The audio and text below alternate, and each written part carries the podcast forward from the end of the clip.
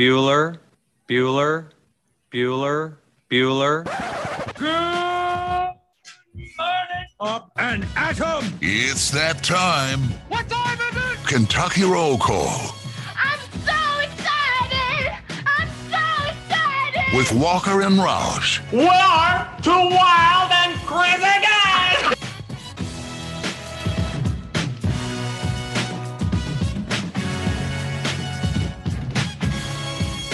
Hello, everybody. Happy Monday to you, November 22nd, 2021. You're listening to Kentucky Roll Call here on Big Roll X Call. Sports Radio, 96.1 FM, 1450 AM. Stop me if you've heard this before, but we're having some technical difficulties at the Big X Sports Radio.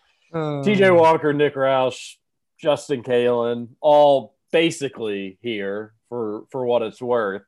Roush, how are you, buddy? I'm doing well. I'm doing well. Uh, I uh, got a text this morning and just said how um, how how we doing uh, or how how we looking, and I thought like you were just being you know just wanted to know how I was doing this morning, and I I thought I was clever when I said I'm looking pretty fly for a white guy. Uh, it turns out no, you were asking can we record a podcast. Luckily, we've jumped through some hoops, we've made it happen, but it was. Uh, uh, you know, just an eventful Monday morning. It's going to be an eventful week here at the Big X Sports Radio. Yeah, I feel like half the time I, I don't understand what you're saying in our text thread. Um, generally, Yeah. something just out of the blue that isn't relevant to the conversation that is pertaining to us. Yep. But yes, Justin texted us to like 7:40 and was like, "I don't know if we're going to be able to record the show. We'll be able to go on live over the air, but I don't know if we're going to be able to." Oh, Texter just said off to a rip roaring start on the AM. So I'm guessing it's just like everything's not not the way that we want to start. It's as simple as Adobe not being able to start back up on the station computer. It makes no sense, Roush. Yeah, you you you would think that like, oh, Adobe, you just click the icon, it opens up, you press record. And then quick thinking Roush, he's like, all right, I've got a way that we can record the the audio that we're going to be putting together. That way, like you know, there's a little part of us that's like we we're a big podcast heavy show here. If we can't get the podcast recording, it's uh Right. And what's the point? You know, it's I like mean, there is a there is a point to it, but it's kind of just like, is it really is is the live show for however many is listening? Is it really worth it? Yeah, I think I think you're right. right, right. Um, but hey, we figured it out. Um, sort of we put a band-aid on it, if nothing else, even if it sounds like poop over the air, we can fire out uh fire podcast because we've got a lot to talk about this week. Louisville fans uh, think they can win this football game. TJ, it's hilarious. It's comedy, and I I, I love it. the The optimism is just staggering, and it's hilarious. I love it so much. Uh, man, this is it's to be fun. It's to be fun chirping at the cards all week. But we we should talk about what happened Friday and Saturday before we get to that, right?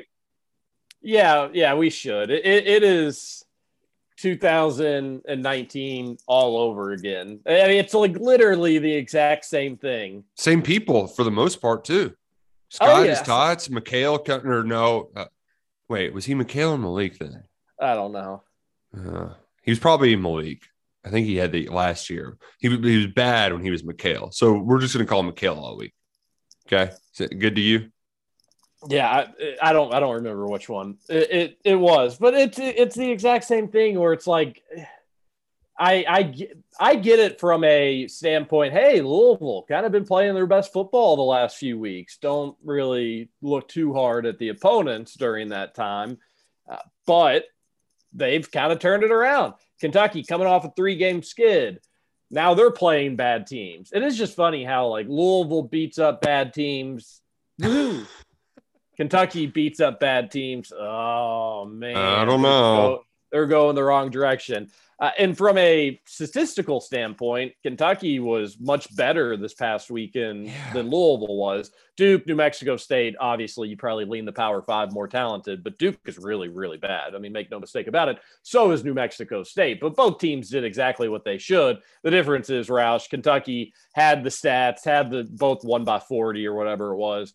Uh, Kentucky had the four turnovers or had the the multiple turnovers in that game. That's really the only difference Mhm. uh, over the last two weeks between the two teams. Both have beaten up on just really, really bad teams.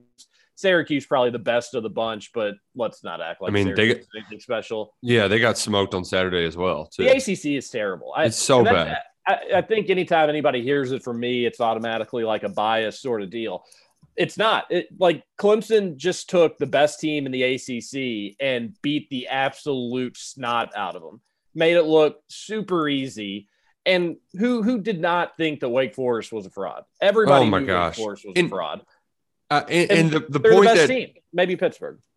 the, the thing that really bugs me about that too, TJ, is that you can find metrics to support that the ACC isn't bad. Uh, like I saw Mangus tweeting out SP Plus. It was like, see, look, uh, Louisville's only hasn't had a bad loss all year. Uh, all the teams that they've lost to are in the top 50. And it's like, well, because th- all of those metrics value points, they don't value defense at all. And this is the best defense Louisville's faced all year, right? I mean, uh, uh, m- Clemson's might be Clemson's is probably better. So second best defense they'll face all year, one or two. And Yeah, Kentucky could- fans are really like, no, this defense ain't gonna cut it. It's like, dude, the defense had like six, four, three and outs. Like, uh, they, they did not give up. A defense, touchdown. uh, we, we gosh, we got to talk about Saturday. We got to talk about Friday. We're going to talk about everything. The defense didn't give up a touchdown. no, it's like there's a And very people and people like were tweeting me at halftime. We're on pace to give up 450. We're on pace also not to give up a touchdown. That's pretty damn good too. Going to be pretty hard to be mad at a defensive performance that doesn't give up a touchdown. Probably going to win a lot of games if your defense doesn't give up a touchdown. I don't care if you're playing against Popcorn State or against Alabama. If you don't give up a touchdown, that's a good recipe to put yourself in a position to win. How, uh, gosh, what happened to UK football fans? it's Like- it's it's so how, how can we why are we so down on ourselves over losing three football games? We used to lose three times as many in a year. Like what where, where i don't know where this all came from. Maybe we got spoiled on good defense because kentucky had top 25 defenses the last two three years. But this is Yeah. still a solid yes they make some there's some times where you're like gosh what are they doing but it's you know once every 10 plays or so. It's not that bad. It could be a lot worse. New mexico state shout out to them for dropping some very wide open passes too and making it easier. But like a lot of kentucky's best defensive players didn't play. How many times did you see DeAndre Square in the game? Not much. Uh, jordan wright didn't play. Uh, bully mccall was, had a walking boot on after halftime. Like they just didn't they didn't play their guys they're keeping them fresh for this louisville game and you know what they still did all right so I, I enjoyed Saturday. I think it was a lesson though, and some of the folks that were online during the game. I, I feel like most people who are actually normal level headed level headed were just like, all right, Kentucky's winning by a lot. I don't need to tweet anything. But the people who wanted to have their opinions shared were just still very angry. Like perfection was not enough. At, at one point, Kentucky had 42 points on 43 plays. He's getting 11 yards of play, and they were still just like, "Rah, rah, rah, rah, rah, rah." they aren't putting them away. And it's like, oh, so is, d- does Beau Allen need to run for a touchdown? Okay, he'll run for a touchdown. It, it'll be fine. Um, like, yeah yeah uh, there there's there's there's so much there's so much here Wa- was the defense like there's also some people that think that like the way that kentucky's going to cover uh, and majority times under stoops like there are going to be openings in a zone and it, and at times you're just going to kind of give up some plays that that's going to happen thankfully there were a few times new mexico state did just drop open open passes that happens but we can't penalize the defense for again not giving up a touchdown. I just I don't quite understand it. But Roush, nothing we say today about football, nothing we say all week. Happy Thanksgiving week, everybody, by the way. mhm. Nothing we say all week is going to matter. It- It's just beat Louisville or don't beat Louisville. That's how this season is being judged now. It's as simple as that. You beat Louisville, hey, nine and three.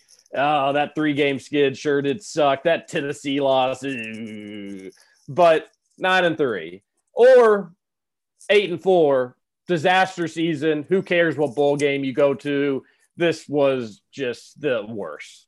This was the worst. It doesn't matter. It doesn't, mm-hmm. we can try to convince Kentucky folks to get their chins held high. It's rivalry week. Kentucky is the eight and three team going into this game, the one that has won the last two meetings by a bajillion points. And it's still the Kentucky fans that need to be talked up, and it's the Louisville fans that need to be talked down. We do this every time, folks. Kentucky is a better football team than Louisville. Kentucky is going to beat Louisville until Louisville starts getting those dudes in the trenches. I'm not worried about this game. Uh, you can make a case that Cunningham's the best player out on the field on Saturday. Very well could be. He has had an unbelievable year, Yep. and my respect for him has grown immensely this year. Not that it's ever been like personal or anything like that, but talking about in terms of the game of football, he he has literally carried U of L to the finish line this season. He has done everything virtually by himself. If not for a, a, a dude named Lamar Jackson, this is the most electric quarterback in the history of U of L football. But it's just he's a few years after Lamar, and Lamar could do things that just normal humans couldn't do on a football field. Uh, and he would fumble occasionally, which was always a really good time. Cunningham is amazing. Roush, I weirdly, weirdly, weirdly have faith that I think Stoops has a pretty good idea of how they're going to want to go about stopping a one man show, all things considered. Well, and I, I mentioned Jordan Wright earlier. That's going to be huge to to getting things back on page. And I also think when you watched uh, New Mexico State's quarterback scramble a little bit, when you're playing a guy like that, you're going to be more aggressive. You know, um, you're going to go for the kill shot. So naturally, there are times where uh, that guy is going to be able to make one little little move and get out of the way. Whereas they're going to be a lot more. I don't know if reserves the the right way, but this week is all about being disciplined in your rush lanes, keeping your outside shoulder free. Uh, I, I'm not going to be mad at defensive tackles for getting overly aggressive on a twist and trying to to to, to go for the sack when they're they're peeling around from the outside, but they can't do it this week. Uh, Malik Cunningham is it's a it's a one man band, and uh, TJ last I checked, there's 11 people in a football field, and really I can't even because even Lamar had some help, right? I mean, he he had a couple of decent receivers. I mean, I yeah, just they're, they're, they're receiving core. And Jordan Watkins has been better than I thought. Like he he'd be a nice number three on this Kentucky team, I bet. Uh, but even then, his numbers are basically just half of Wan'Dale Robinson's, which you know Wan'Dale's having a hell of a year. But uh, Jordan Watkins is their number one receiver. Where it's like, all right, Kentucky secondary has had their struggles, but are you really going to let like a Jordan Watkins torch you? And again, no disrespect to Jordan Watkins, he's having a better year than I thought. But if that's your number one, oh, okay, like you can. And the Tyler uh, Harrell guy, he, he's he's a speedster, but goodness gracious, he just dropped a like he, he's got a bad case of the dropsies, but he, he's got some speed. He can kind of take the top off the defense a little bit, something to keep an eye on. And Cunningham's not the most accurate on his deep throws. That's why it's yes, Kentucky secondary has struggled, but again, Louisville's going to have to make the plays against them. And I, I still don't think, I think the talent advantage is still on Kentucky's side, despite Cunningham again being so elusive, at least from a throwing standpoint. I still just don't think it's this huge advantage. I bet Kentucky will give up a big play or two. Yeah, shown the yeah. ability to do that, unfortunately. I think for the course of 60 minutes, they win this advantage. But we do have all week to talk about this. Right, Justin, right. can you can you talk to us? Are you there? I believe so. Yeah. Can you hear me? yeah, it's You the sound really- You sound almost more clear than what we normally do here. Wow. So, uh, good, good morning. Good morning. How are we doing? Uh, I don't know. How are we doing, buddy? We're doing. I'm doing great. Really? Little- good. Little uh I don't want to put this doing things a new way this morning, which is always uncomfortable for me, but we made it happen. Good. Well, let's talk talk that out. Talk that. What, what are we doing new this morning? Why are we doing new things? Well, Thanksgiving week of UK U of L game. So basically, this is pretty inside baseball, but normally we use Google Meet. Today we're using Zoom because one of our, let's say, weekend host closed down the Adobe and the whole system needs an upgrade before we can open Adobe again, which is how we record Oh. the show. So we have to do it via Zoom so Nick can record the show so the podcasters don't get left out. So that one actually makes more sense, TJ. We just kept putting off the updating for so long that oh, now, Oh, yeah. in order to update it, it's going to take like 12 hours. So the the Adobe never uh. gets shut down, so it's never been an issue. But if that gets closed out, Adobe needs Windows 10 to run. We are running on Windows 6. So yeah, I've got, I've got a little bit of an update to do after the show today. I think that I don't think they went like six, seven, eight, nine, then 10, but I, there was definitely two more in between there. Um, Yeah, I would think so. that's Okay, and oh, I, I, I I am very appreciative of all your efforts. Why weren't we on the air until 7-Eleven? Because well, we had to figure out the whole Zoom thing. Yeah, but we I think we started talking though at like seven oh six. Oh, I get what you're saying. Um, because it was new, it was just new settings for me. I apologize to the couple texters that texted in. It'll be on the podcast. So There we go. um yeah, Paul's I- good. I- I- and secondly, it sounds like you just explained the situation in 20 seconds. You did a great job. Makes sense to me. I think it makes sense to Roush. What was Trevor doing until 1:30 if you just explained that you just needed to update Windows? now that I have no idea. I don't I don't have an answer for that. I was have telling no Roush idea before we went on the air. It's like I, I love that we had Trevor working on it until 1:30, but what's our confidence level that he was even doing something remotely correct? Constructive. Yeah. Well, see, Yeah, how do here's we know the he just wasn't making things significantly worse in his effort to try to fix the problem? he was trying to get the files out of the computer and he just threw it from the. the files. Uh, that Yeah, I was don't- on the other day. I watched. I don't really know what- Great reference. I don't really know what he was doing until 1:45 in the morning. But if he would have just downloaded this 10, might have been able to work this morning. But instead, I got to wait till after our show to do it because I can't use the computer while we upload it. Everybody's doing their best, especially our favorite producer, Always something at Big Justin, X. Justin Kalen. It really is. It really is. And it's like Roush, this is our time to shine. We're gonna uh, we're gonna have I'm sure some Louisville haters listening. Uh, we'll a bunch of Cats fans listening. It's a big week. We got the game time 7:30 at Papa Murphy's on Saturday. Bring your heavy jackets, folks. It's going to be chilly. Apparently, there's some early rain in the forecast as well. That well, was just, I, I think by night that rain's going to turn into snow if it's if it's still persistent. that'd be great. Get get a snowy beat down of the cards at Papa Murphy's Cardinal Stadium. Y'all ever had a snow game in that series? No, it's uh, it's only been the end of the year for a handful of years. So I, and in fact, I can't remember a time that Kentucky football has ever played a game in the snow. Can you, TJ? Uh, the follow up Mississippi State game from game day, it was snowing during that game, but it was not a snow game. Kentucky's definitely played in a snow game at some point. No, I that- can't. Rem- yeah, I yeah. can't remember it, but yeah, you're right. Um, it was it was snowy in that Mississippi State game though, and that game was still in. I think it was like October 30th. It was late. Yeah, it was. It was. Yeah, that's exactly right. Um, uh, but maybe Saturday potentially. And I, have been to every UK U of L football game since like 2005 or no 2000 and no 2005 or 2003. Uh, and then I went to one before that. That's why I'm getting so confused about it. Anyways, move past it. There's never been worse weather in the UK U of L series than the last one. 2019 yeah, that was was bad. by far the worst weather. Kind of goes back to our Green Bay Pittsburgh debate. That was Pittsburgh weather Yeah, for that yeah. UK U of L game. It was like freezing rain. It was windy as all get out. And I thought I was so smart getting like buying my tickets for that game specifically undercover.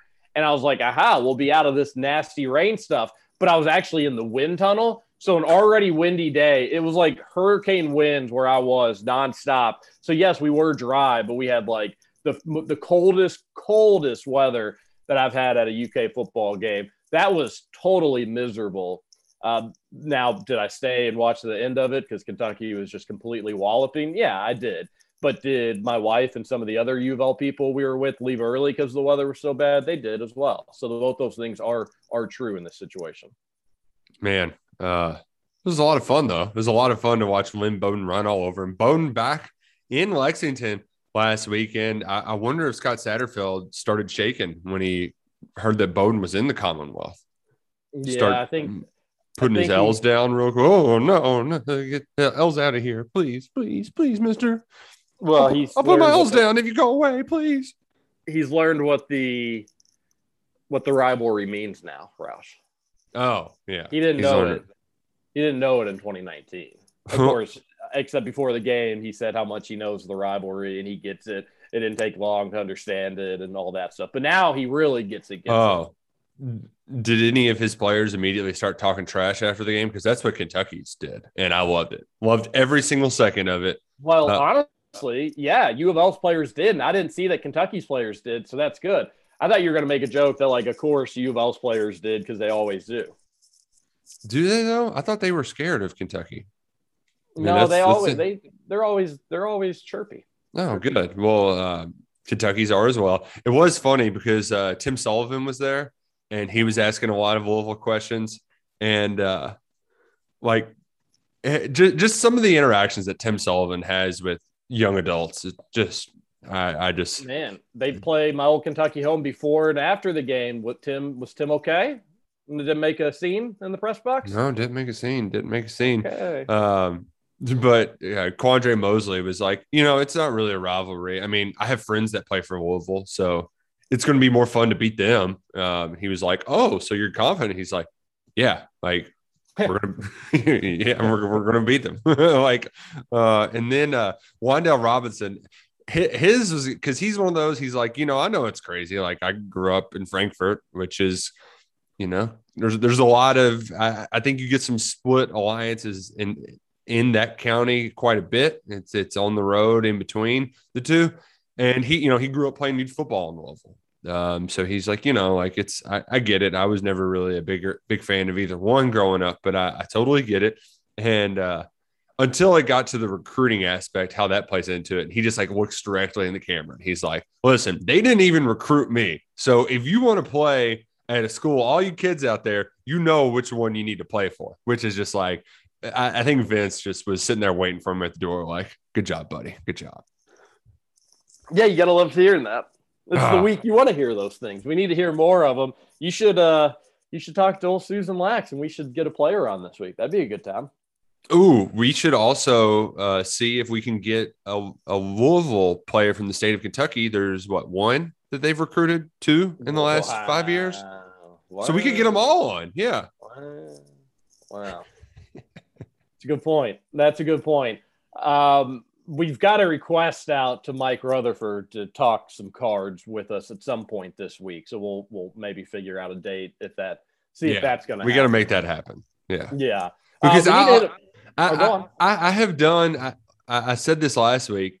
I did a, a, a an amateur poll amongst Louisville fans, and I, I do think that Louisville fans are as confident that they'll lose as some Kentucky fans are that Kentucky will win. Now, granted, my my Kentucky people that I see are mostly online, so they're like everything's always going bad or like the sky is falling. Like I don't know, they they score points, and it's like oh yeah. So, but I do get the sense that most Louisville fans uh, are smart enough to know that like eh, it's going to take a lot to beat this team. So No, they're- I don't. I don't think. I mean, they were they they are favorites. They think that they're going to win. I mean, Vegas thinks they're going to win. They think they're. I think you're totally off on that. I think the majority of Hmm. their fan base thinks that they're going to win. It's Gosh, too, it really hilarious. is 2019 all over again. They I- they did not think that they were losing in 2019. What what is surprising to me, TJ, is that the the money is actually gone on Louisville. I saw it at two and a half last night. So uh, this guy is going to be making a little pit stop in Indiana on his way to Lexington today. Yeah, and I'm gonna be. I, I still. Actually, the the the Pete, I had a I had a great weekend. I yeah, nobody cares about fantasy. I'm not going to get into it. Just absolutely devastating. Had a good gambling weekend despite getting raked over the coals by U of L butt slappers over the weekend. But our our home field picks of the week, we we've got a we've got a new leader in the clubhouse, if believe it or not, and. I Still not a winning record, but okay. no, well, it's 500 though. 500. So After- so annoying. After being 12 and 18, folks, I am 18 and 18 now. Heyo. Woohoo. Well, Dan Mullen, he can suck it. Um, Oh, we got to talk about that too. Gosh, Yeah, is yeah. two hours going to be enough today? Hmm, I don't know. We'll see. We But yeah, shall see. NFL NFL wasn't very kind to me. Not not in the slightest actually. So that was that was a disaster. Uh, The Packers, uh, the whole the whole shebang. Who knows if we'll even get to it? All right, this is Kentucky Roll Call on Big X Sports Radio. We got to talk some basketball. Okay. Cats played on Friday night. Let's uh, Yeah, first time we'll get a chance Yeah. to discuss that. And there's a lot more to get to. So don't go anywhere. This is KRC on Big X Sports Radio. We'll be right back.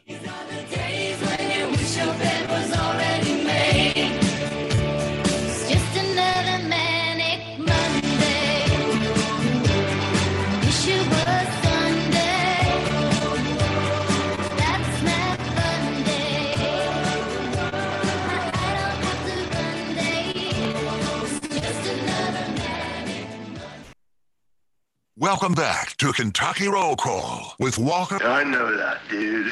and Roush.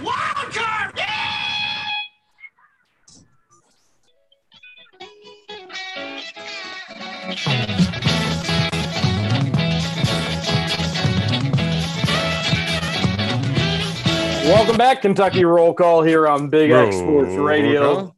96.1 FM, 1450 AM, TJ Walker, Nick Roush, Justin Kalen on your Monday morning. Monday hits a little different though on, on Thanksgiving week. It's not as bad. It's not as bad during rivalry week. It's not as bad, Roush, because I'm going to make plans to go to Salsaritas later this afternoon. Mm, that's a nice little pre-Thanksgiving treat. Nice little Little treat. Get through the the early work week, man. Great decision. Great decision. Where are you going to go with it, Salsaritas? Now get the cheesy, uh, just have the cheese melt right down on the quesadilla when you take a bite in it, and then the the perfectly seasoned fresh meats. I generally go with chicken. If I'm feeling really froggy, I'll get the chicken and steak combo. Mm, on Oh, the combo. Wow. And there's been a few times where uh, nobody tell Mr. or Miss Salsaritas, but Mhm. Hannah will get the kids quesadilla. Yeah. pretty good value. Pretty good value. I mean, it's uh that that's like a if you really wanted to like you know Roush let let the belt loose and this is the week to do it. You know, Mhm. like you get a burrito and then your side is like a kid's quesadilla. But you're not a kid. Like I said, don't tell Mister or Mrs. Salsaritas about this, Justin. That's that's moral. That's unethical, TJ. But they don't mind at Salsaritas because any way you want it, you can have it and wildly addictive chips. Wildly addictive. Two locations in Louisville, Middletown, and St. Matthews. If you're having a Friendsgiving, a Thanksgiving, you're having family in, you don't do the, the whole turkey thing, kitchen needing renovations, undergoing updates, whatever else is going on, have them cater. Have them cater your holidays. Download the app. You can do it all from your phone. It's Salsarita's deliciously different. Roush, people forget it's also game day edition of Kentucky Roll Call. People do forget Cats that. Play tonight. yeah, the ba- basket. Oh, basket cats. That's funny. Oh, that's funny. Take on Um, Albany. Looking to keep this win streak going. Some folks will get in a little nervous on Friday night. Uh, a tie game with about what 14 minutes to go, something uh, uh, right around there, and then the Cats just blow the doors off. to a different level. They woke up. I think it was what a 29 to 11 run or whatever it was, and they get a an easy win. Don't really sweat it out. Come the under eight timeout, really at all, and uh, it was moving in the right direction at the under 12 timeout. Roush, what'd you make of, of Friday night's game? TyTy Washington. That's the the TyTy Washington I was waiting to see. He was awesome. Uh, re- really, really love to see him making some big shots, finishing at the rim. He had a couple hard and ones. Also, love that he was flexing just the entire length of the floor. He was like an NFL player after they get an interception that has to like run the length of the field to go uh, flex into the camera. That was TyTy, and I loved every single second of it. He was incredible, and, and I think that the the biggest takeaway you can have from this game is that Kentucky was tested. They had everything that could go wrong go wrong, in that they were you had everybody in foul trouble. You had your other bigs out. You were forced to play a small lineup. Uh, Vander Sploot was hitting a bunch of threes early on, and yet they weathered the storm. Uh, Vander Scoot. I think that was his name, I, know, Vanderscoot. I think I think you had it right the first time. Vandersloot. Yeah, um, Vander Scooter. Uh, but Kentucky had things go wrong. They took it to the chin, and then they delivered a nice one-two counter punch. Uh, a great win. That's the kind of like November games that you like against a solid team that went to the NCAA tournament last year. Uh, they gave their best effort. Uh, things didn't go your way, and you you still got a big win with your your freshman uh, of all people really shining bright, and and, and Keion Brooks too. Uh, he's one of those that um, we had somebody on the Kentucky Roll Call Facebook page kind of griping about him, and I had similar gripes. Like there's there's something about Keion, and, and I think it's when he gets inside and he gets pushed around a little bit that gets really frustrating. But man, Keion kept playing aggressive. He knocked down some mid-range shots and, and he rebounded really well. He was he was forced to play out of position, but he did what he had to do. And hell, I think he finished with what 16 points. So uh, great to see it from kind of both ends of the spectrum from Kentucky. 22 points, Roush. 22 points. Was it 22 points. how many did TyTy have? Uh, is it was that? Ty had 2020. Oh wow, wow. Yep. Uh, so Brooks was the leading scorer for the Cats. He was the leading scorer in the game. I was pretty tough on him, but I, then you know that's just social media, and if people don't get too worked up about it, that's kind of just how social media should what should it should be, right? Like you're posting your thoughts, your opinions in the real moment, how things are going. Brooks was stinking. It is so simple for Keion. I mean, at least to me, it is. If you are open, I there's few players I'd rather have shooting an open shot than Keion Brooks. Uh, he's got a. I've always been a believer in it, even when they weren't dropping as much early on in his career. Uh, he's just got a good stroke. He's a he's a solid shooter. If he's open, you let it rip. And Roush, he seems to be the beneficiary number one on the team in terms of guys like leaving him just open Yeah. and floating, whatever it may be. If he's open, let it rip. He doesn't need to be forcing shots. It's it's just really that simple that he doesn't need to be doing. We talked about it before Friday, and unfortunately, he was doing more of forcing things. He was trying to play point guard that one possession, dribble the ball right out of bounds. Uh, he was turning it over. He wasn't being as aggressive defensively. He's not the best stand in front of somebody defending. He's just not. Um, which they try to isolate him, and they did that a little bit. Ohio did, and it worked out for him from time to time. But the thing I love the most, and if it's if it equaled egg on my face, I'm all right with it. I love that he wasn't playing well, Roush, and then Kentucky really needed him. Yeah, Oscar was on the bench with two fouls, which Mhm. I've got a point about that. I've got to get to here in a moment. Collins had three. I mean, Yeah, and you know your your leader point guard and Sahvir Wheeler, he was in foul trouble as well. And Keion Brooks started out horribly, shook off that rust, and turned it into one of his better games as a Wildcat. That's cool to see. That's a big deal. I- I was really impressed with him being able to do that. All right. All this being said, though, and I wasn't really worried about Kentucky losing. I thought it was going to. Uh, during the first half, I was like, okay, I understand why this is a 12 point spread. This is going to be pretty close. I still thought Kentucky was going to win. It ended up, uh, I think I said they'd win by 16 or 18. They won by 18. So got lucky on that one. But Cal, you can play people with two fouls in the first half. I get so sick Yeah. of him doing this. And I know there's some traditionalists out there listening that may text into the Thornton's text line 502 414 1450, 502 414 1450 and say, no, no, no, it's Ohio. You don't need to be playing people with two. That, all the more reason. This is Sahvir Wheeler, who has played more SEC minutes than anybody else on this roster. And it's Oscar Tshiebwe, who has not played a lot of SEC minutes, but he's an experienced college basketball player. If you can't trust either one of those guys to go out there with two fouls and not pick up another one, I think we've got some bigger issues than than just that in its own little world. You got to be able to trust your players to go out there and not play aggressively. Uh, I would have liked to see that uh, put Oscar in there just to at least just to see, you know, go if he picked up his third foul, then all right, buddy. I don't know if we can trust you. I hate how Cal does that universally, and it's not Yeah, just in last I- night or not not it's not just Friday night. It's a universal thing he does every Right. game.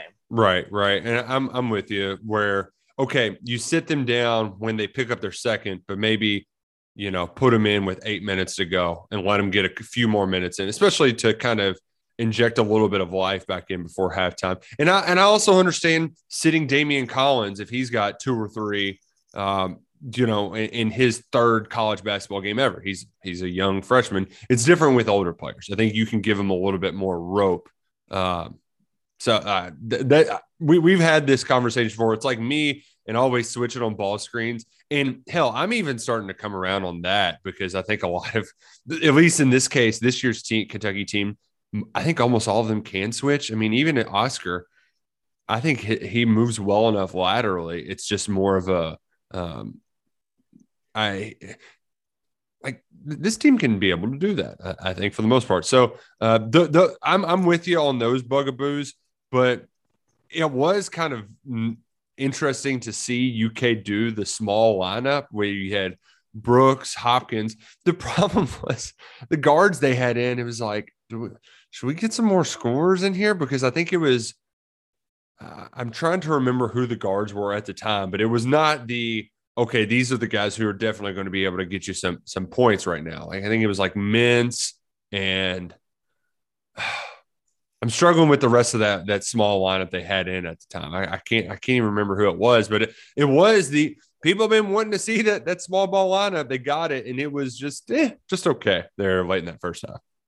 I, I loved what Mintz brought to the table overall. It was a ho hum, you know, 12 points, eight rebounds, if you consider that ho hum. But uh, that him kind of picking up the pace in transition. And that second half, when UK went on that spurt, it's a large part because they were able to dictate the tempo and the momentum. They were able to speed Ohio up a little bit. Mintz was the one kind of leading the charge there. He got that that basket where he just exploded from the perimeter to the rim and finished it right uh, a layup where he just like blew it in at that point. It was a nice little finger roll right up there. He played well. That was cool to see when Kentucky kind of needed some scoring. Uh, Brooks, he did it in a big way, but Mint stepped up too. And then obviously, TyTy just will get a little bit better each and every Mhm. game. Already pretty impressive as a freshman. He can go in there and do the things that he's doing. Uh, really, he's got a pure shot as well. For a team that that didn't that only hit three three pointers, uh, I was actually kind of impressed with the with the shooting. Long jumpers were going in for the Cats. I like that win. It was an entertaining game. It was fun to watch, and they finished strong. Like you mentioned, Roush, they overcome some early issues, figured out kind of how to play. That's just that's life in college basketball. That's going to happen. There's going to be different scenarios. Uh, you just want to be as battle tested as possible. That that was a good win. That was a good game. That was a good challenge for him. I don't think you'll see that type of challenge tonight against Albany. Albany doesn't have a win on the season. They're not very good, but at least it's going to be Kentucky basketball on a Monday night. That's not too bad. Yeah, yeah, but uh, a reminder to folks: this is one of the two ESPN Plus games this year, so internet streaming it's happening to watch the game tonight. Um, we went through this with the football game. I forget, I forget what uh, Ch- Chattanooga. So you're going to have to jump through the same hoops to watch the Cats play tonight at seven. And if you have a smart TV, you should be fine. If you use Sling or YouTube TV, you should be fine. Just got to log into the ESPN app to access it. Uh, If yeah, yeah, that's yeah. just the big the big pain in the booty. So in uh, worst case, you can always flip on over, listen to Tom Leach. He had an awesome call, Roush, on Saturday for Kavosiey Smoke's touchdown. Said smoke him if you got him. It was awesome. It was great. He, he had three played on- carries and one of them was a 23 yard touchdown. one it it should be played on on Kentucky roll call if we if we can find it. Uh, get your text into the Thornton's text line 502-414-1450. Thornton's is great. Just the other day on Friday, actually, I stopped and got me a donut. Great donuts. Really. yeah, especially the long john. The the chocolate long john is just it's heavy. You know, it's got some weight to it. That's how you know it's a good donut. I just got the regular chocolate one. Huge. It's like a huge. It's big donut. It's filling. It was good. Uh, you you really you know could I have scarfed down several? Yes, but one was more.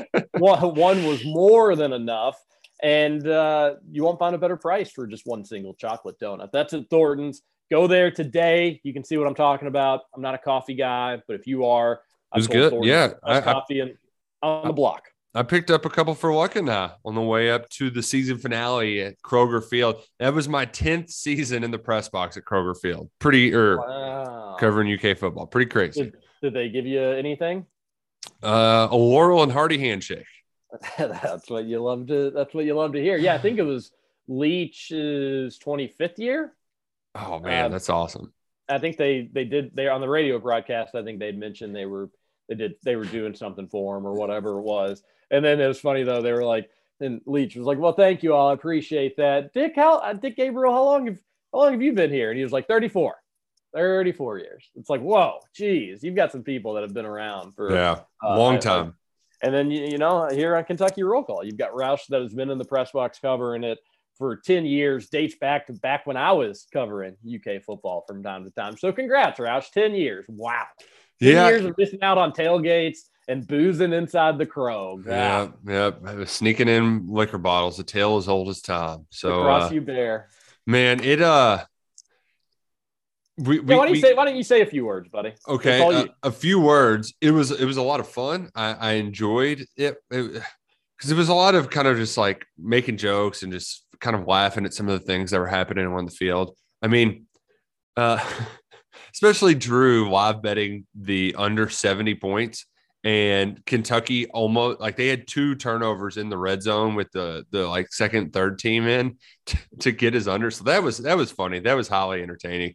Uh, uh, but it was it was still a a performance that we got a 707 yards. The only time that a Kentucky football team has had more yards in a football game, uh, they beat the snot out of Louisville in their first game at their fancy new Papa John's, Pa- Papa Murphy's, excuse me, in Cardinal Stadium back in '98. Uh, Will Levis is on the verge of a 3,000 yard passing season. He surpassed 400 yards for the first time since Andre Woodson was quarterback.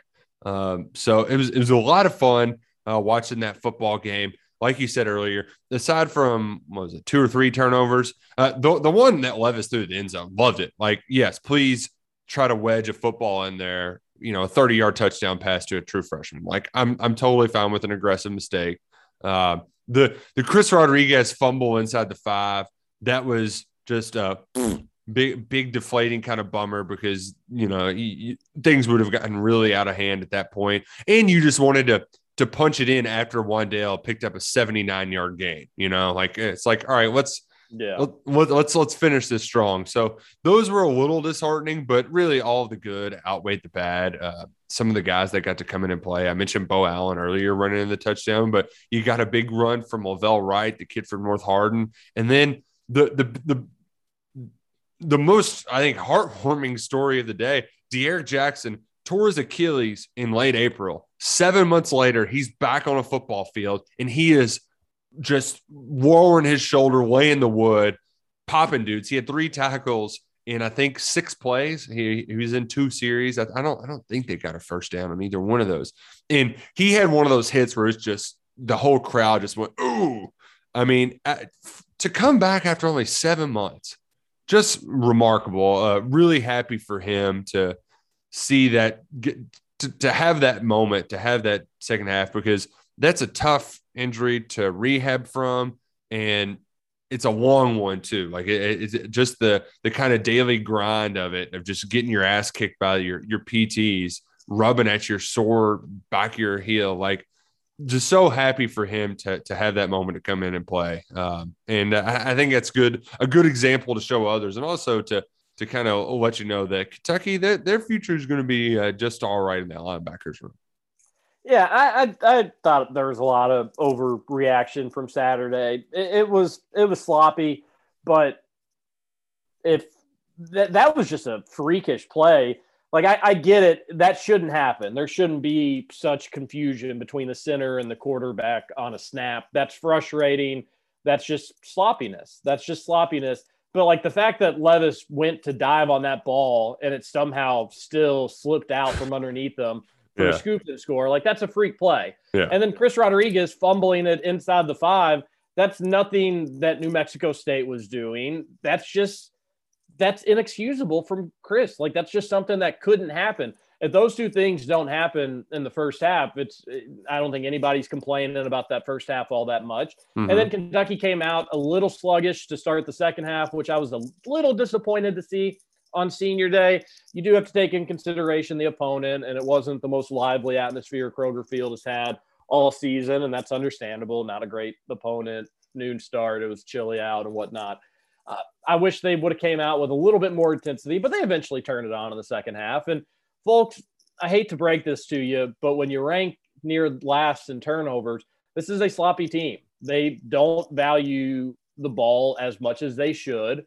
Still, despite that, they are a good team. They Mhm. are a good but sloppy football team. That hasn't really changed at any point this season. I understand why that's frustrating. I'm frustrated by that too. You'd hope that you'd kind of clean that stuff up, but Chris Rodriguez has a bad case of the fumblies. I don't know what else to say to anybody. We're all frustrated by it. And Levis is going to be somebody that's going to take his chances. And I'm all right with it. I'm all right with the occasional Will Levis interception. And the the not falling on the ball thing, you got to give that a pass with how weird it was. But it's just a team Roush that's going to have some sloppy mistakes. But I still think, assuming that that's going to kill them in a bowl game if they're playing somebody that's got a lot more talent than them. But even against somebody like Louisville, Kentucky's probably not going to win the turnover battle on Saturday. I still expect them to win the game, even if they don't win the turnover battle. If they win the turnover battle, then it should be the blowout that that it really should be. a, a, a couple quick turnover notes. They did force two turnovers in that game. First time they've had multiple forced turnovers in a game all season long. Crazy. Uh, Kentucky's picked off five passes this year. Three of them have been returned for scores. Um, love to see Quandre Mosley get that done on senior day. A lot of seniors really shine. I think the, the most significant part of the Kentucky's turnover struggles is that Kentucky's 129th with a minus 14 all of the teams around them are really bad football teams. Arizona is 130th. They they they won their first game in three years a couple weeks back. Indiana is over here. San Jose State, Stanford, uh, Florida is not far behind at 114. They've got a uh, uh, a, a minus eight turnover ratio. So like most times, it it it just dooms you. And still somehow has uh, UK like you almost got to commend them for being able to overcome their turnover problems to still have success. There, there is truth to that. And now you also just don't want the turnovers. You wish that Chris Rodriguez wasn't fumbling the ball inexplicably. I, you know, that's frustrating. Sometimes it's receivers' fault. It's not always Will Levis's fault.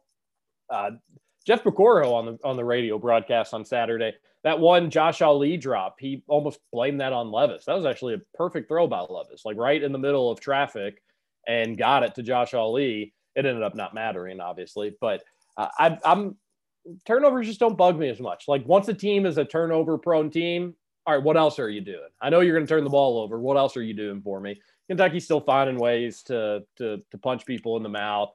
And defense it can be frustrating. Has been that Tennessee game still gives me nightmares, but I, I think I still think that there's there's talent there.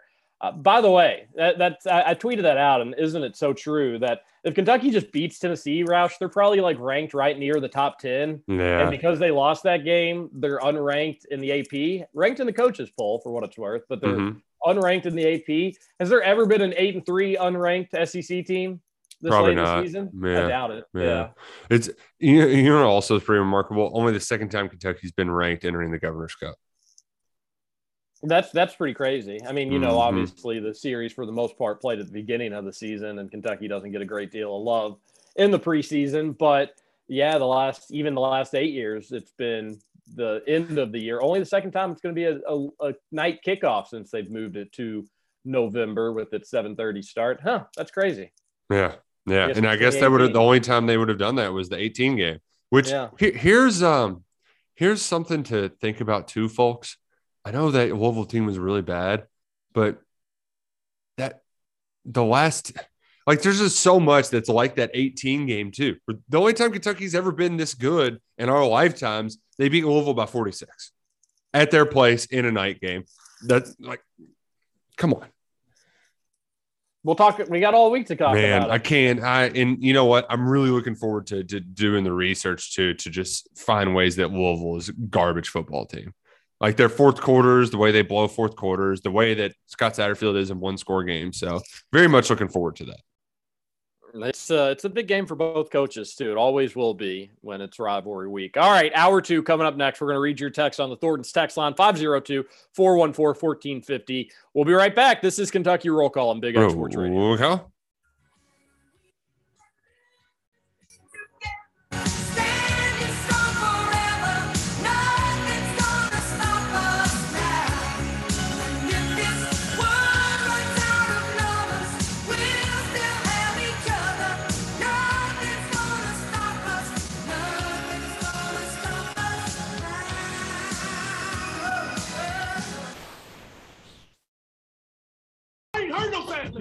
Welcome back for hour two of Kentucky Roll Call Nothing is over until we decide it is.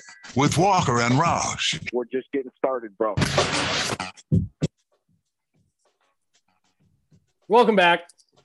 Hour number two. Not sure what happened to the music there, but Roll call. just a roll call. Yeah. That's uh, probably just a, a different setting, different time. We've got Justin really helping us out today. How how's the downloading going over there, Justin?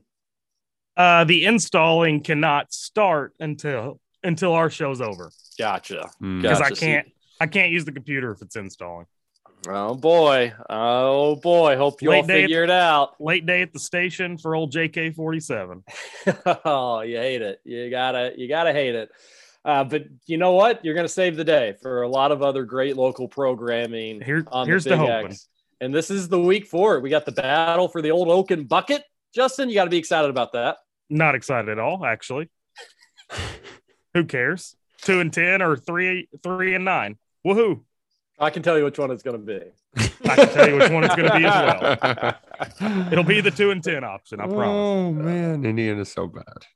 What a disaster. I can't believe it. I, I truly, when I think back to what I thought about this season, preseason, now looking at it now, what what a disaster. I mean, we tried to tell you that last year was a COVID exception, but you wouldn't listen.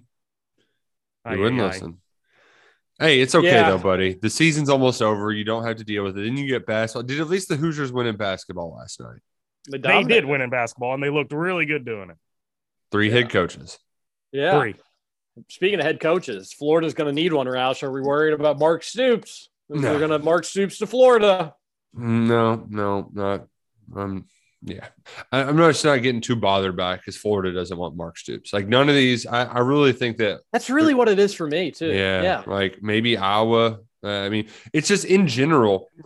Dave Aranda might be the only popular defensive-minded head coach where his name would come up. I don't. I don't know if Napier, Billy Napier at Louisiana is or not, but I mean, they they coach they, they want offensive guys, you know. So I just I'm not. Yeah, I'm not. I'm not getting worked up at all. I do think it's hilarious because the ship started sinking right after that Kentucky game last year. Because I think since that Kentucky win, they lost to LSU. They had the thrown shoe game, right? The following week. And then uh, ever since then, I think Mullen's only beaten one or two Power Five conference teams. Um, but yet he still like use the NFL as leverage to get a contract extension before the season, uh, which was just, you know, yeah, like he signed a contract it was extension in like July. I thought it was pretty dumb of Florida to fire him. And you and I have like debated, we debated this a couple weeks ago, and you said, hey, the recruiting's really, really terrible. It is bad. It should never be that bad. I, I do agree with you there, but I don't think it's always been as bad. I know we kind of looked it up and we were kind of splitting hairs ultimately on if it was a sign of things going in the sa- like in, in the wrong direction, heading south and whatnot.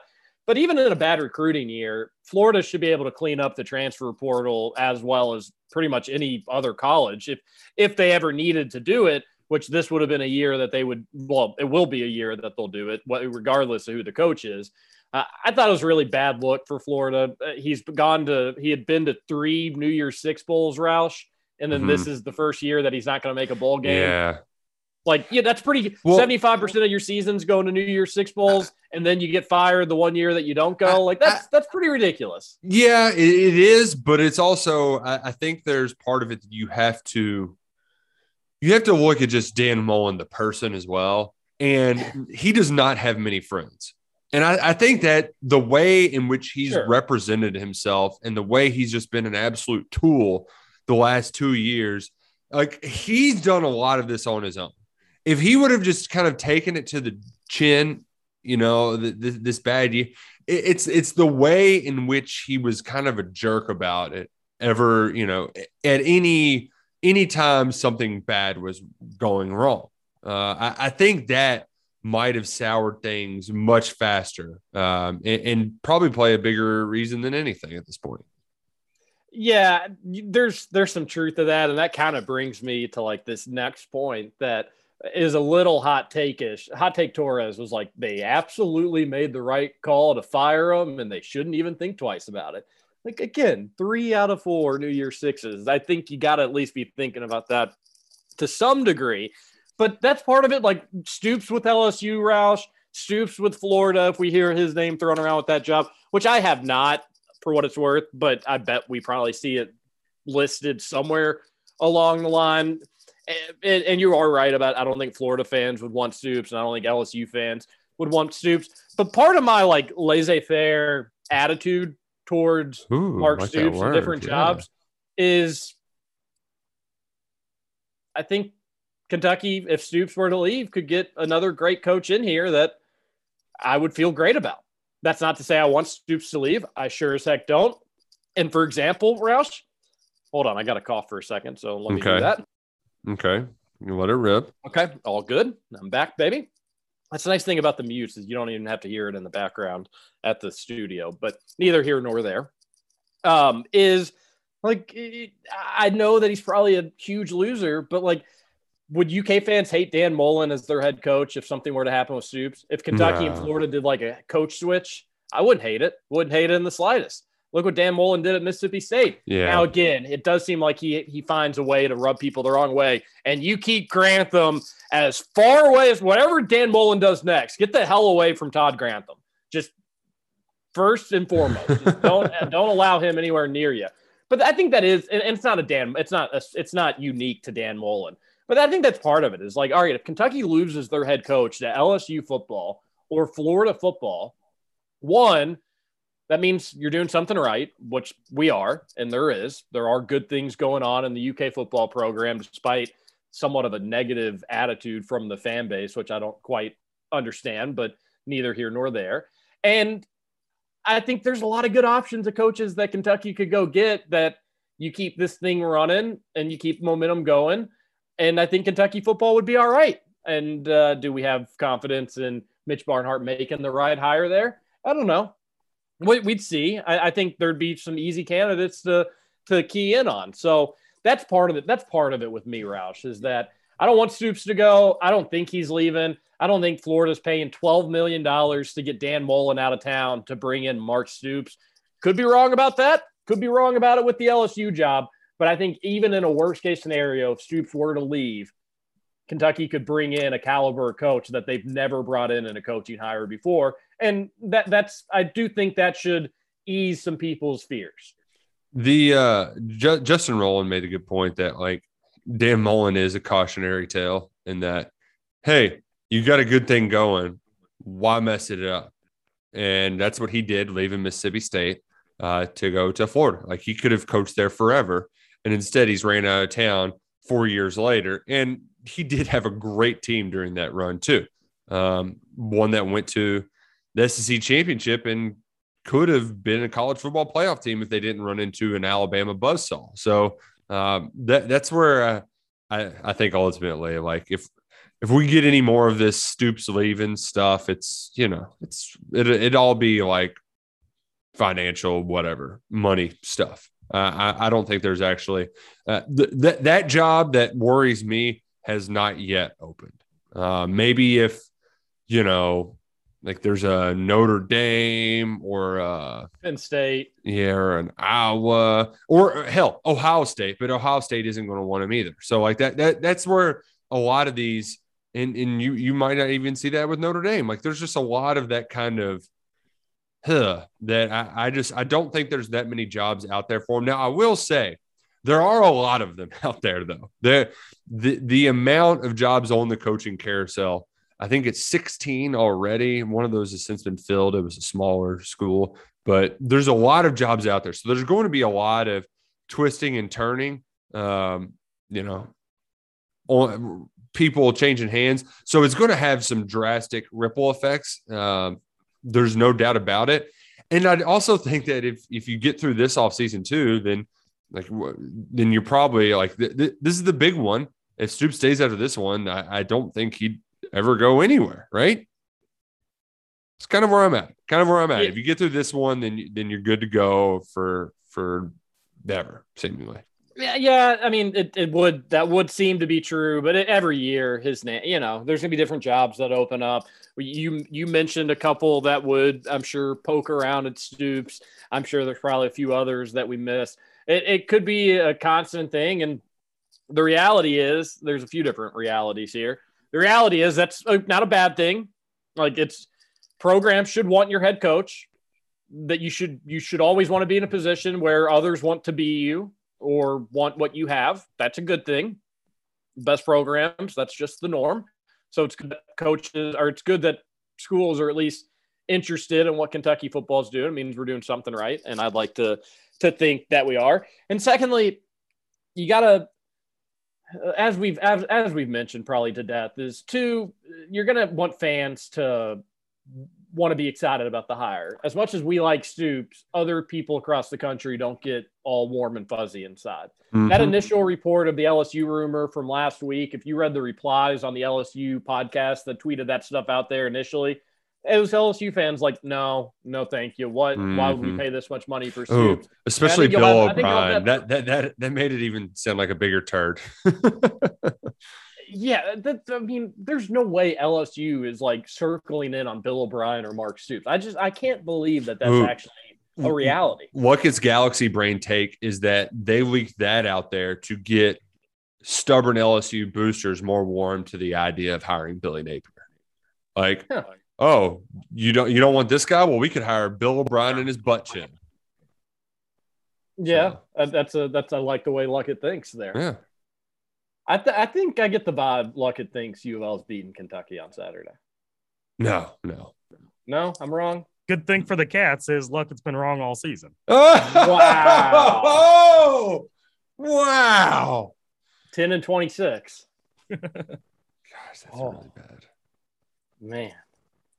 Man, and you, what, what's really annoys me is my other SEC play hit too. I, I I had South Carolina over Auburn. Didn't money on it, but hell, really missed a chance there. They got hosed, by the way. If y'all were watching that end of the game, Auburn did, where the ball, I don't think the ball came close to touching a guy on a punt return. They were going to get the ball back. It bounced free. South Carolina jumped on it like they recovered it. But over review, they overturned it and said it did hit an Auburn player. It was a fumble, South Carolina ball, game over. So I think the Tigers might have gotten hosed there. SEC officiating just whew. That just means more.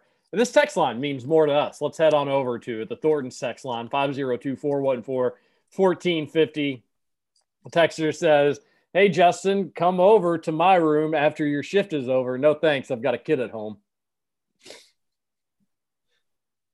Don't get it. You're talking about single dad Justin. I think you wanted Uh, uh, to get oh, a I- kid, right? Yeah, I got you. Yeah, I'm with you now.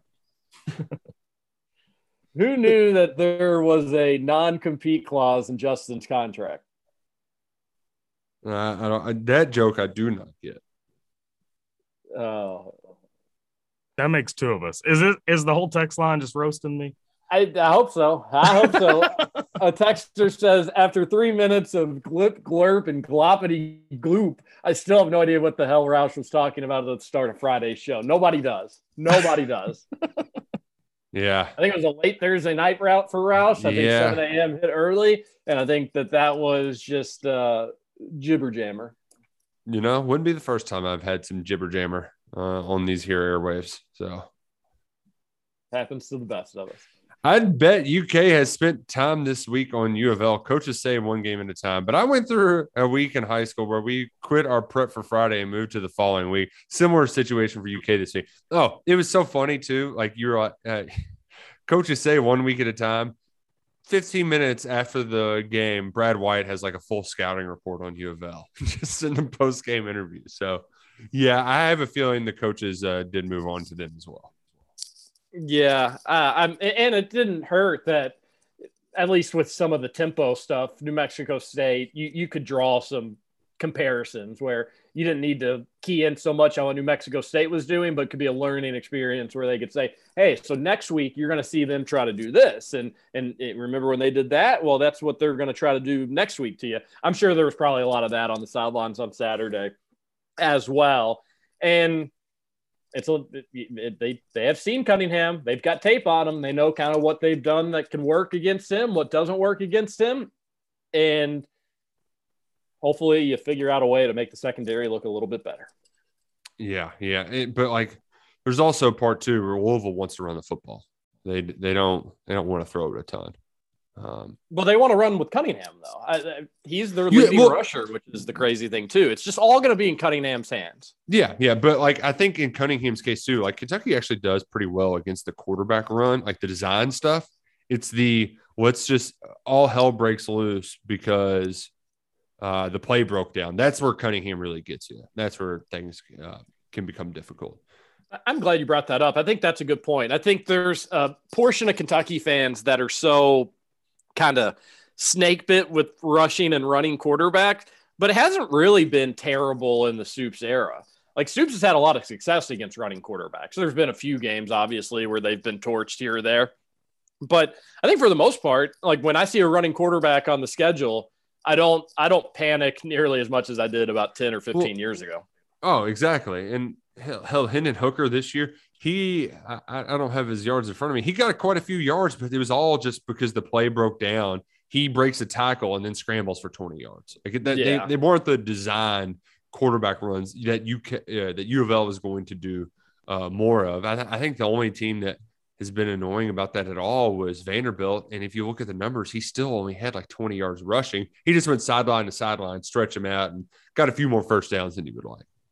And part of the success against U of L in 2019 was just not letting Cunningham or who was it? Was it Hawkins that they're running back that year as well? Mhm. You, you, Kentucky did such a good job just not letting them even get ahead of steam. Uh, I mean, you had that play before the half where they scored, uh, kind of a broken play, exactly kind of the things that you're talking about right here. But uh, it, if you don't let Cunningham get space outside the pocket, inside the pocket, then he he will panic a little bit and he'll start to kind of he'll run into linemen, he'll run into tackles from time to time as well, and sometimes he'll rush into bad throws. But if you allow him to kind of get comfortable, whether in the pocket or if he's just able to kind of make one move, Roush, and then get outside in the pocket and have a ton of space ahead of him, but he's got all Mhm. that extra time to see if there's anything downfield to throw, that's when he's most dangerous. But I think Kentucky's going to do a pretty good job of of keeping him contained. And if you keep them contained, then you're not talking so much about the big plays anymore. And then he can make some mistakes. So I'll- that- I'll that's- also- that's the game plan. want to bring up too that Kentucky's averaging like four sacks a game over the last three or four. They've really been getting after quarterbacks well as of late. So I think they're finding something there, finding something at the right time. Uh, another texture on the Thornton's text line says wine and coke is actually called calimocho. It started in Spain. Oh wow! So is that is Oh, that man, I what she, to- she ordered at the at the bar, Justin? I told so many people It- about this, by the way. It might that might have been the word she said. Yeah, it was it was a fancy word like that. Yeah, I meant to try. I meant to try that this weekend. I did. No, you not. didn't. No, you I, didn't. I was going to. Yeah. The, as soon as I finished the show on Friday, the wife was like, she was asking me about it. I was like, well, yeah. Well, she was like, are you actually going to try it? I was like, yeah, I'd love to try it. Um, we even had. I don't know. We had a little friendsgiving last night, and we had that would have red been the time. I don't. That would have been the biggest hit of the party. Well, I'll. I, gosh, I got to remember to try it. Maybe for the Cats game tonight. Deal.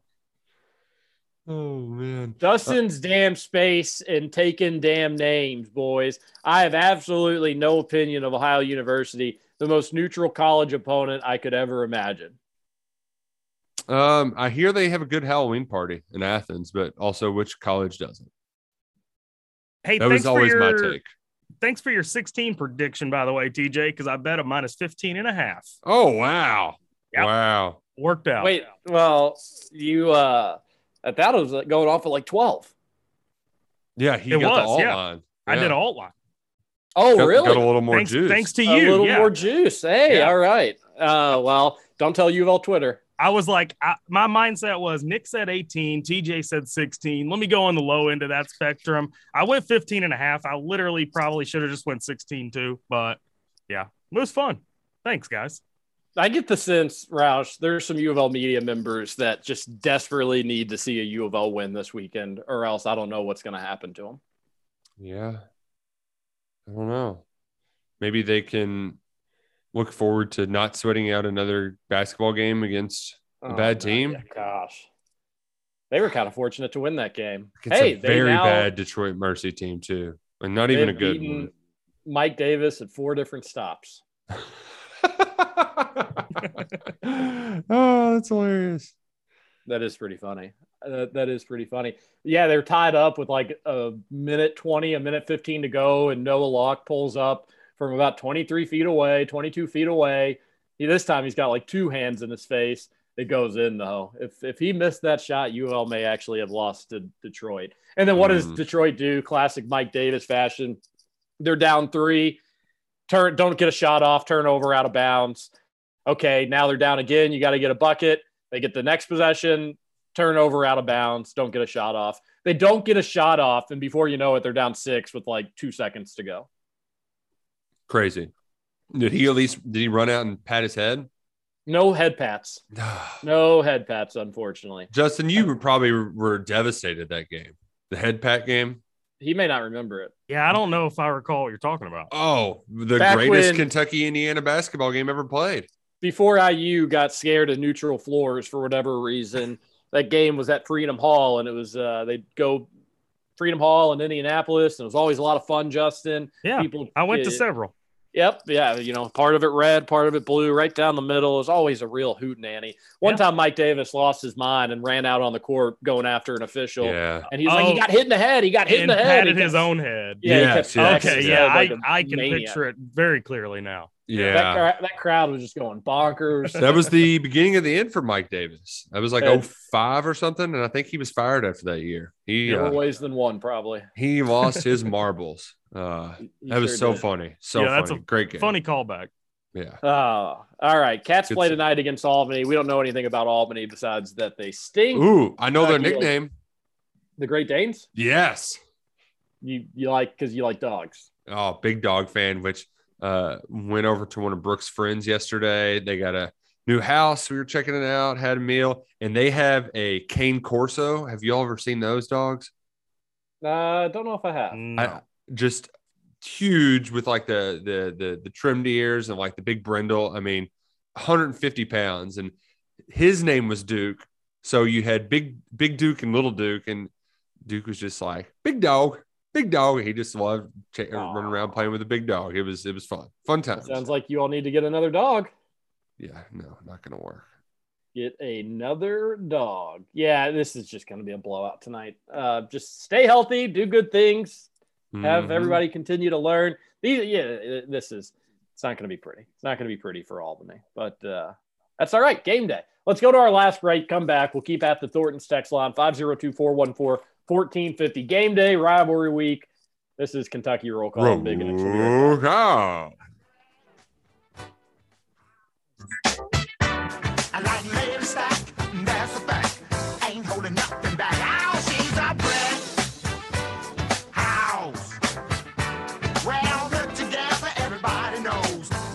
Story goes.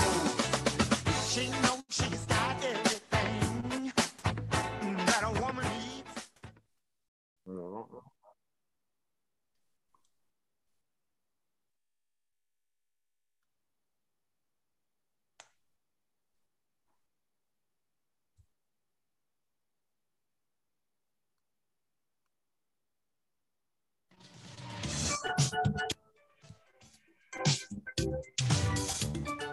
Welcome to Kentucky Roll Call with Walker and Roush. Feels like the world is on your shoulders, and all of the madness has got you going crazy.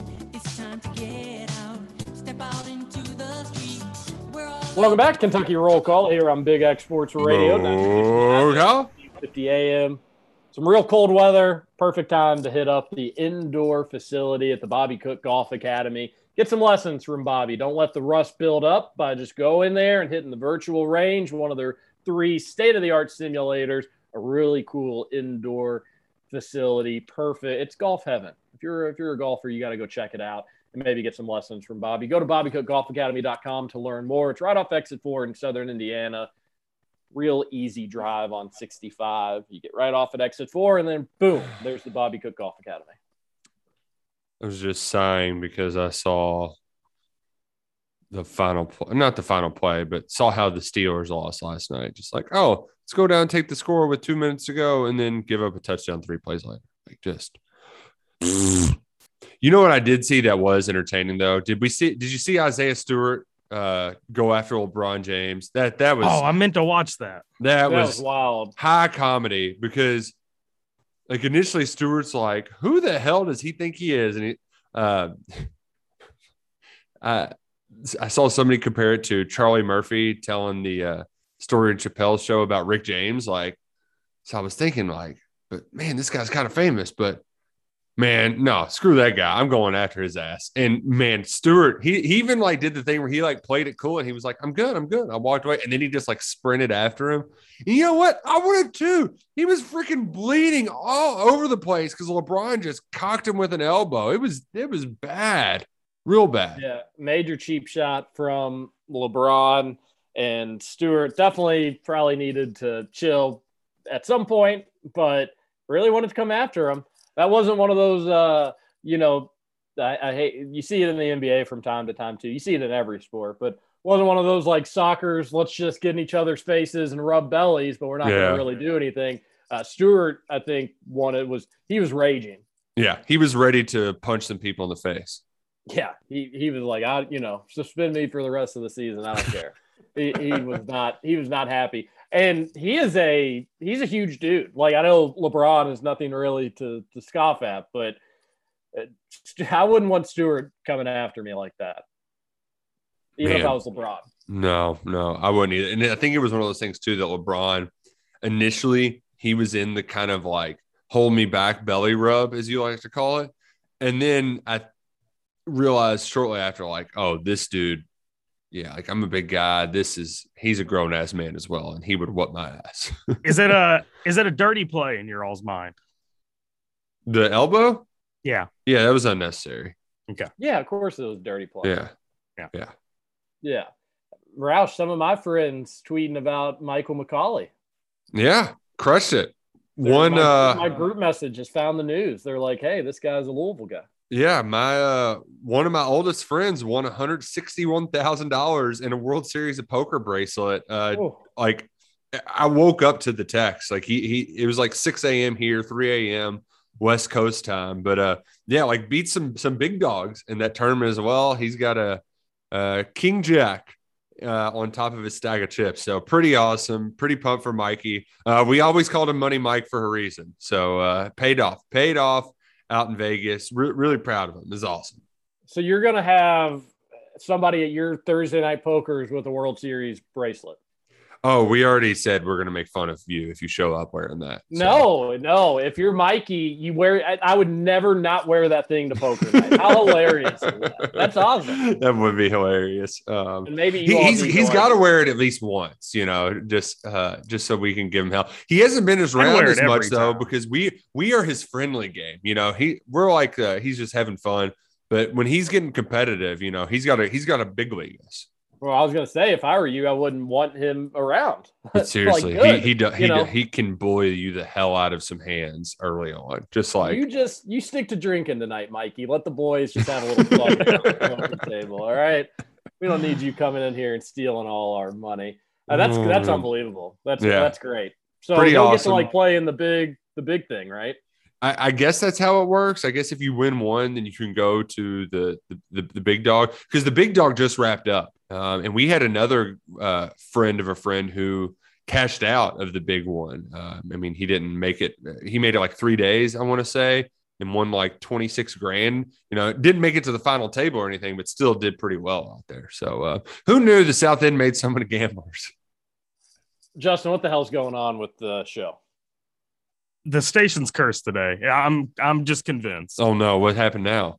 It's just not. on the air. We've been off It's the just, air. it's just nothing is working like it is supposed to today. I'm getting so frustrated. No, my goodness. But we're good now. We'll be good till the end. And the good news is the podcast will be perfect.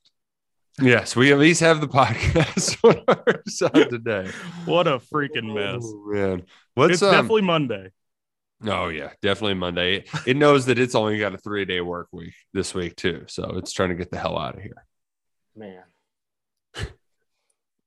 Let's where are we at on the Thornton sex line? We are at the text that says, "Oh no." Uh, Oscar Tshiebwe had two fouls, one minute, set 19 minutes of the first half, zero fouls in the second, 0 10 and 1 stat line. Would been great to let him play in the first half, but hell, exciting game for Keion and TyTy. Wheeler continues to be a fascinating watch. That's a good way to describe Wheeler, too, as a fascinating watch because he is a lot of fun. And Oh, especially those plays that he had late. Like he had one just killer assist where he dropped the ball off the short corner for a dunk.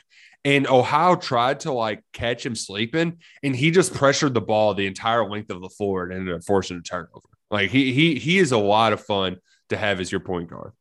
yeah, it's still it's still fun trying to kind of figure him out. I think he's still figuring things out. He'll continue to get better. In transition right now, not amazing, but then there's other plays. You're right, where he'll have the ball in his hands and and do some special Man. things. So Some of his Uh, pull up hey- threes are are are fascinating, as they Yeah. said too, because he he has such a low release point. He just like kind of flicks it real quick, just like a boop.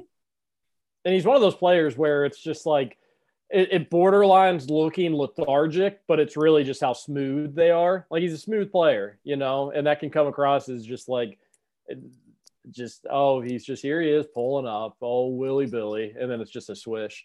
Uh, he he is he's a, he's gonna be a really special player I think for this team for this season and uh, later on in his career even in the NBA. I think he's got a lot to like. And I like seeing Bryce Hopkins. Uh, You kind of needed some stuff out of him. Again, of course, there's no rule that Calipari's not allowed to play somebody with two fouls, but neither here nor there for like the fifth time today. Hopkins, they asked a lot out of him. I thought he did some good things. Yep. Uh, Texter says, U of L fans, man, nothing quite like them. 40% attendance on the year, and now they are Georgia. It's it's just it, it is wild. This it really is the exact same thing as 2019. 2018, they knew that they didn't have a prayer.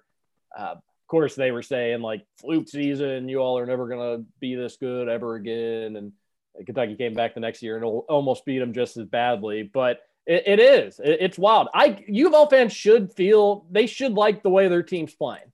Nothing wrong with that. Vegas says your favorite. Why the hell would you not be excited about the game? I'm not going to get on you of all fans for getting excited, but I am going to remember each and every time this is just like 2019, just Yep. like it. I did notice too that they they they marked up their twenty dollar, twenty five dollar seats to forty five for this game too. Trying to make an doing- extra few bucks to pay for that Bobby Petrino buyout. They're not doing, hey, bring a bring a friend, bring three friends to the game. No, they're not doing that, unfortunately. But Hey, still, a lot of tickets. Fan, I'll say that I'll, I, I've, I've had a few people ask me if I'm going to the game, and I say the same thing. Anytime that I have to go 10 to 15 minutes to watch UK play football or basketball, I'm doing it every time. And with one exception, last year's basketball game, but obviously during a pandemic and whatnot. So, yes, I'm going to the football game. And if you're a Kentucky fan living in Louisville, it's right down the corner. You get to watch the Cats. This has been a fun season. I know Mhm. the, the three game stretch was frustrating. And then, folks in Lexington, the least you can do is, you know, do what the Louisville, the UK fans in Louisville do, and that's make that hour and 15 minute trip. You only have to do it once every two years. The Louisville UK fans do it almost every Saturday. Come on in.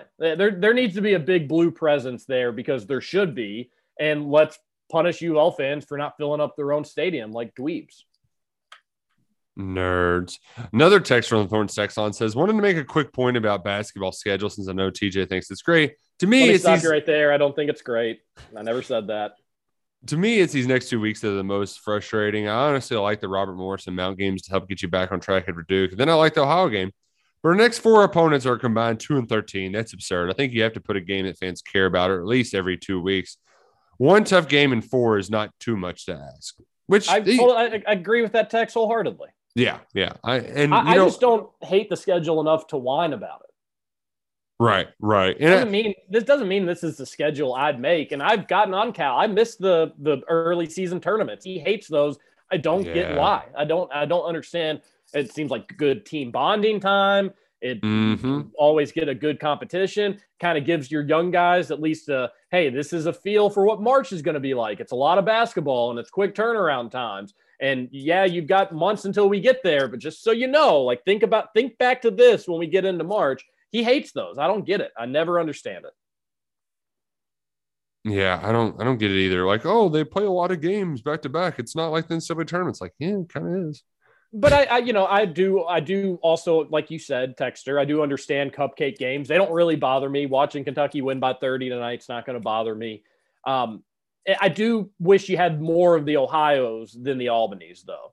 And Mhm. Yeah. sometimes you, that's just bad luck or good luck. Sometimes, other times, though, you kind of know the historically tricky mid majors versus the Albany's of the world. So I, I think you could beef up even the cupcakes just ever so slightly. It's just not enough to get worked up about, though. You know, hmm Not enough to get too worked up. It'll be fun to, to beat the snot out of somebody, especially the holiday week. Like, there's plenty of other good games. Just have fun uh, you on these.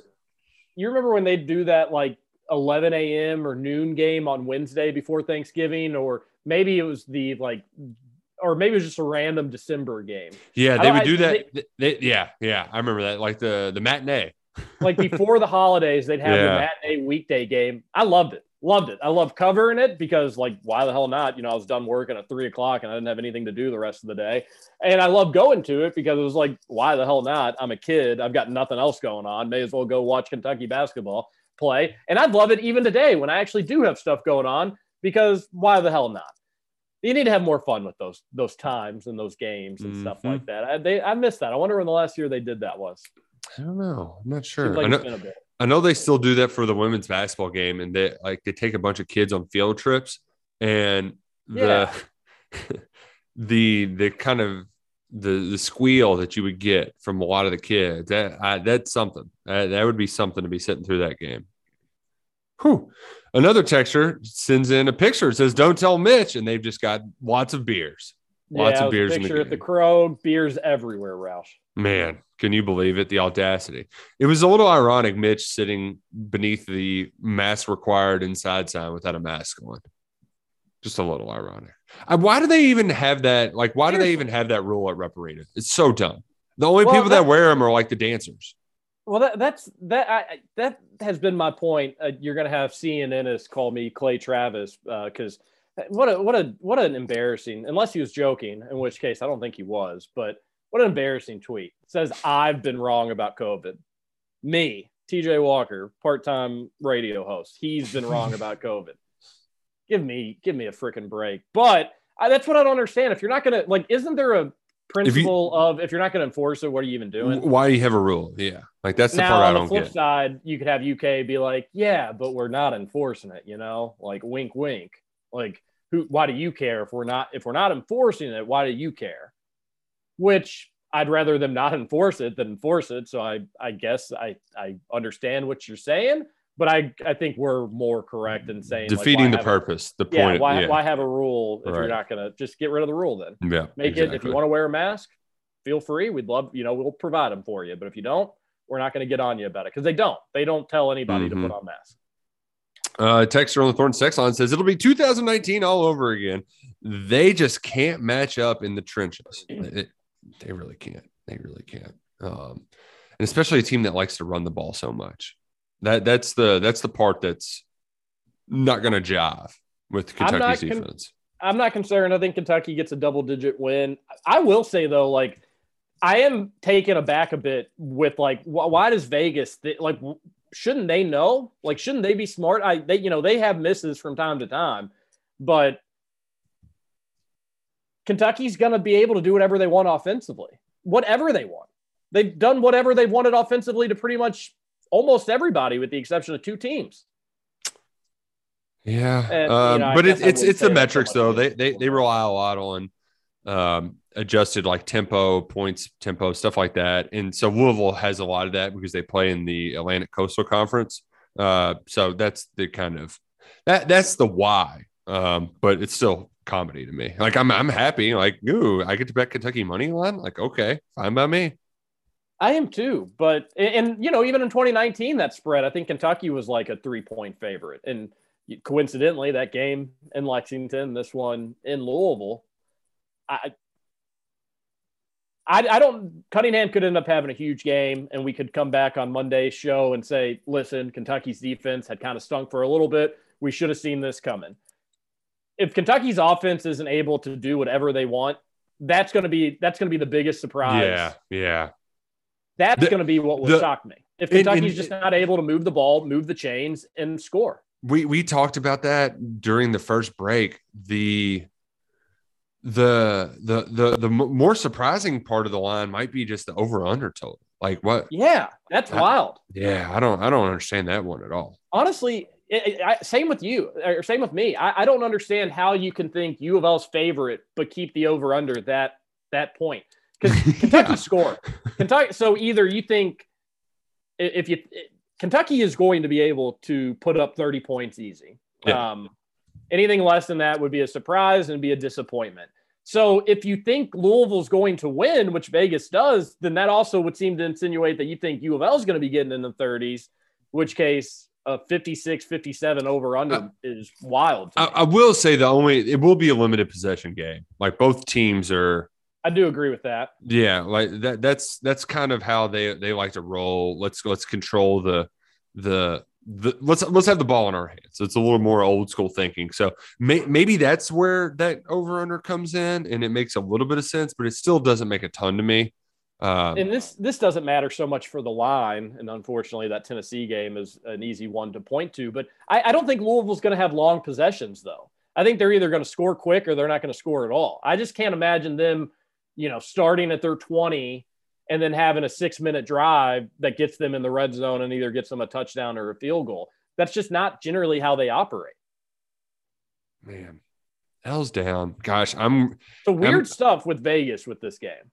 i really am not a big l's down person but i think i'm just going to throw it down all week just I'm, casually I'm, I'm sadly not. Although I was, I used to be like, hey, don't give doing L's down is kind of recognizing L's up, and we shouldn't even be doing that. But seeing how worked up they get yeah has has Yeah. actually made me just kind of like, all right, do whatever you want. Let everybody do whatever they want.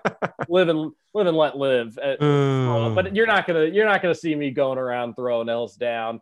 Uh, U of L's big thing is them saying guns down. Uh, oh yeah yeah that's their new thing for the Um, Lexington Six, which um, That's pretty know. uh like pretty I'm lame. sure CNNS would be quick to point out like racial stuff on that if it was the other way around. But Yeah, let yeah. Them, let them let them have their fun. Uh, Yeah. Innocent people go to a party. Maybe there's race stuff involved. Maybe there's physical altercations involved. Nothing comes of it ultimately. No, it's But not hey, like the uh guns- the the, the two players that missed a game because of gunshot wound. Remember that graphic? I do remember Yeah. that graphic. Yeah. Right. Well, it's So coming from those coming from those people. Yeah. 502-414-1450, the Thornton's text line. Shout out to Kelly Leonardo and Alex Cupper, but Cats by 90 this week. A texter says SEC football, where it just means more, except we still keep these worthless part-time refs around year after year. Inexcusable. Yeah. Hey. Packers got some bad calls at Minnesota. Hmm. Suck it, NFL. Man, Yeah. that's just, you know, it was whatever. That game was frustrating. Mason Crosby. Oh, buddy. Man, yeah. Buddy, time to hang it up. I mean, he hit Time the to hang it 54 yarder and then comes back and misses the easy one. I just biscuits. Oh man. And a a texter says absolutely nothing kicks off the holiday season spirit like Louisville Hate Week. Thankful for all the laughs they provide. Should be another doozy of a week. They're nonstop. Hmm We are sending Bob Huggins to the Hague. Man, Or is it the hog? oh, either way, like it's 856. We had the Bob Huggins talking smack to Oscar Tshiebwe and Yeah. Reed Sheppard committing to Kentucky. It's just that's how much hap- is happening this week. We didn't even R- discuss it. Yeah, Reed Sheppard, we basically talked about as a commitment already. So we'll add more commentary where we where and when we can. But awesome, you know, it was Yeah. cool to get him. I like Bob Huggins a lot. The Oscar stuff is really weird. Like yeah. The the I- like I get it the that- so-called all-American or whatever he call him, like a supposed Yeah. McDonald's all-American. It's like, what are you talking about? Yeah, I like Bob Huggins. It's you can't really defend him on this one. There's two sides to every story. I have no doubt that they probably didn't like the way that things shook out with him leaving middle of the year. All that being said, it seems to be a hard worker in my opinion. Yeah. I don't Where did all this come from? Like, where, what, did, who was he talking to that brought o- up Oscar Sheep? I think Uh, they were like out reporters asked rebounded in a game or something, and Yeah. a reporter brought it up. That's that was the confusing thing for me. I kept seeing all the stuff about it on Twitter, and I'm like, wait, they're not playing Kentucky. Why would Bob Huggins be talking about Oscar Tshiebwe at this point? And the thing too, especially when you talk about working, there was one offensive rebound he grabbed in that game Friday night where he was jumping out of bounds and like saved it.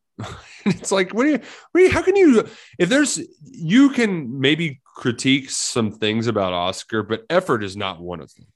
his jump shot's always been a little underrated as a prospect, but when you have somebody that big, you don't want them floating away and shooting jumpers. So I understood why. I mean, it was wasn't so much a knock on him, but it wasn't really ever talked about as a strength of his. But he is a his shot has improved a ton just from West Virginia days. Does he did does he did he do that by not working hard? Did he do did that just happen overnight for him? And he had a not so uh, subtle tweet after all the stuff unfolded. If your past still troubles you, you have moved on without learning the lesson. Let your faith be bigger than your fear. Hey, Bob, let your faith be bigger than your fear. And if Oscar leaving still troubles you, you haven't learned the lesson, man. You haven't learned the lesson. I mean, Leave it to leave it to Big O to leave a big message. I mean, my goodness, that, that just the maturity. Mm. Do-do-do. Feel like we need some full house music in the background.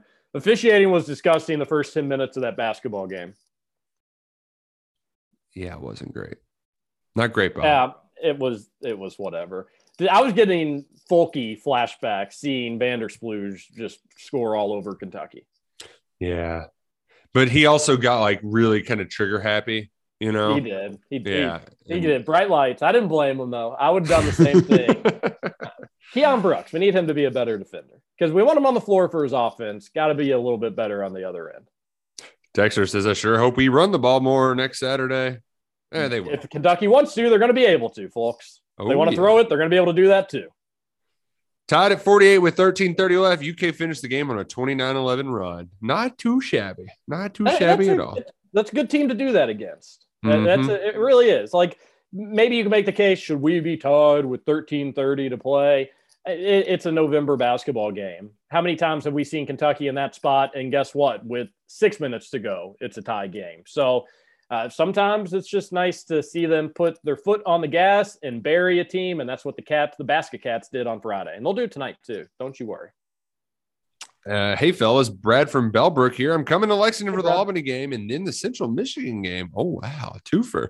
So, hoping to get your suggestions of places to eat before the game. I've only been to two games within my life. I'm not familiar with the area, but I want to make sure I go to some staples of Lexington. Go, Kate. Um, Oh, go to Saul Good. It's not anywhere close to downtown. no, yeah, it is. It's, it's right in the heart of downtown. Or do they, No, they move it out of no it? Longer, that's all good. Is first off not the original, and secondly, no longer there. Never been to it either, though. Uh, refused to go to that place because of the zebra print. It just pissed me off. So, never been, never going to go. Just terrible r- logic, but right up your alley. So Yep. I just have I have takes. I have just like you will not eat a fast food burger. Suck it's all good. I That's hate a- your that's a- stupid zebra print. That's a niche thing. You're missing out on Saul good food. I, I also would would not make like it's still not the primo uh like fine dining downtown. I, I think if you're like campus spots like Joe B's, Joe Bologna's is one of them, but I never ate there in college at all. Like not even once. I would probably go once or twice before uh, Well, basketball games. After the UK UNC game, the Anthony Davis block. Oh, nice. Call nice. her at Joe Belos. That uh, I we, we would go there. I love their their pi- I think they've got the best pizza in Lexington. They got the big uh, listen, breadsticks that are nice. I'm I'm out of my element talking Lexington food. So I I can be the first one to admit that I'm out of the food game when it comes to Lexington. Always loved Lexington food when I lived there for five years. It, I still think Louisville's a better food town, but Louisville's bigger, so that's maybe not all that surprising. I do think Lexington's a great food town, though. Yeah, you'd get a good amount of UK fans at like KS Bar. Or, um, I'm sure there's plenty of people at Ruby's and Tony's that are a little bit of your more blue haired crowd. But um, yeah, you got you got quite a few options, and also just a good old trip to Tolly-Ho. Like that that that that uh, that's some that's some good Thanksgiving week eats. You know, before the game. Is Sawyer still open downtown? That place was good, quick, fast, easy. I don't I don't Like- remember that. The the yes, just like a greasy grill. the other um, and I'm Shakespeare and Co was a very popular place downtown too. Oh, is uh, Charlie Brown still open? Yes, in, in Chevy Chase, Charlie Brown's still open. Yeah. It's still open. They Yeah. have, I think, that was my favorite burger in Lexington. Gosh, Charlie Brown and their cheese, their spicy cheese balls. Ugh. Yeah. The Ooh. spicy cheese balls at like 1.30 in the morning, it just really they hit different. We're and then like the the rumor is Charlie. I don't it's not a rumor. It's true that like you know it's got all those books in there, and the Mhm. owner will put like hundred dollar bills in some of the books. Just Yeah. like if you find it, you find it. All right, we got to go, and we're giving a lot of Lex We gave out way too many. We we, we defeated free, the purpose. free business Monday. Just seen the spread of the in the over under for the game. Hammer the over. Bet the house 56. That may be covered in the first half. If that's not covered, something's gone. I think horribly wrong for somebody. Yeah, horribly wrong. Yeah, that, that there's no doubt about it. Uh, I said this after the Duke game, and you both disagreed with me. So I'll ask again: Why can't we get Grady the ball more? Uh, he's a proven scorer and a proven shooter. TyTy throwing up bricks and staying and stays committing turnovers. I, I'm kind of with Well, you, but I feel the like they've got Grady next just like text. shooting threes. Uh, Yeah, Washington turning it on now. Still believe they need to find something for Grady. Okay. But Grady was shooting 56% from three going into this game. Like here's here's this is this is all new to all of us and we're still learning and we're figuring this stuff out together. But like there's going to be not every player is going to be able to have a big game every night. So on Friday, Grady kind of took a, a back seat a little bit to Mintz. Mintz was playing well. It's there's gonna and there's gonna be games where Mintz you where there has been games where you hardly even notice them. Uh, it's going to it's going to shift and it's going to and that's the beauty about this team is you have options. That's a good thing. Grady wasn't the best option on Friday for whatever reason. and uh, and it's good that you can have a guy there that doesn't have to be it every week or every single night, but is pretty reliable when you can go to him. Uh, kind of why we compared him to Darius Miller entering the season. Uh, Texter on the Thornton's text says, "I've been on good word with Stoops flying down to LSU after the Louisville game." Oh wow, good word. You Well, heard that good word here. Safe travels if that's true. Best of Yeah. luck to him in the interview. Can't thank Stoops enough for everything he's done at Kentucky. And if LSU wants him and that's what he wants to do, then life goes on and Kentucky could bring in another really great coach and keep the momentum moving. That being said, Texter, I don't know if I believe you. Yeah, I don't believe you either. Also, I, I would say it would be a tough time to hire a coach just from the. Um, there's, a lot of options out there right now. That that that is the only thing that really hurts w- would hurt Kentucky if that were the case. Um, is that there's just going to be a lot of a lot of moving parts um, this offseason. Texter says line is extremely shady. It, it feels that way, but like I said before, your S and P plus, a lot of them had that right around the line. I knew Louisville was gonna be a favorite at some point. What's surprising me more is that they got a they they got they got a half point just in the 24 hours since. So Same.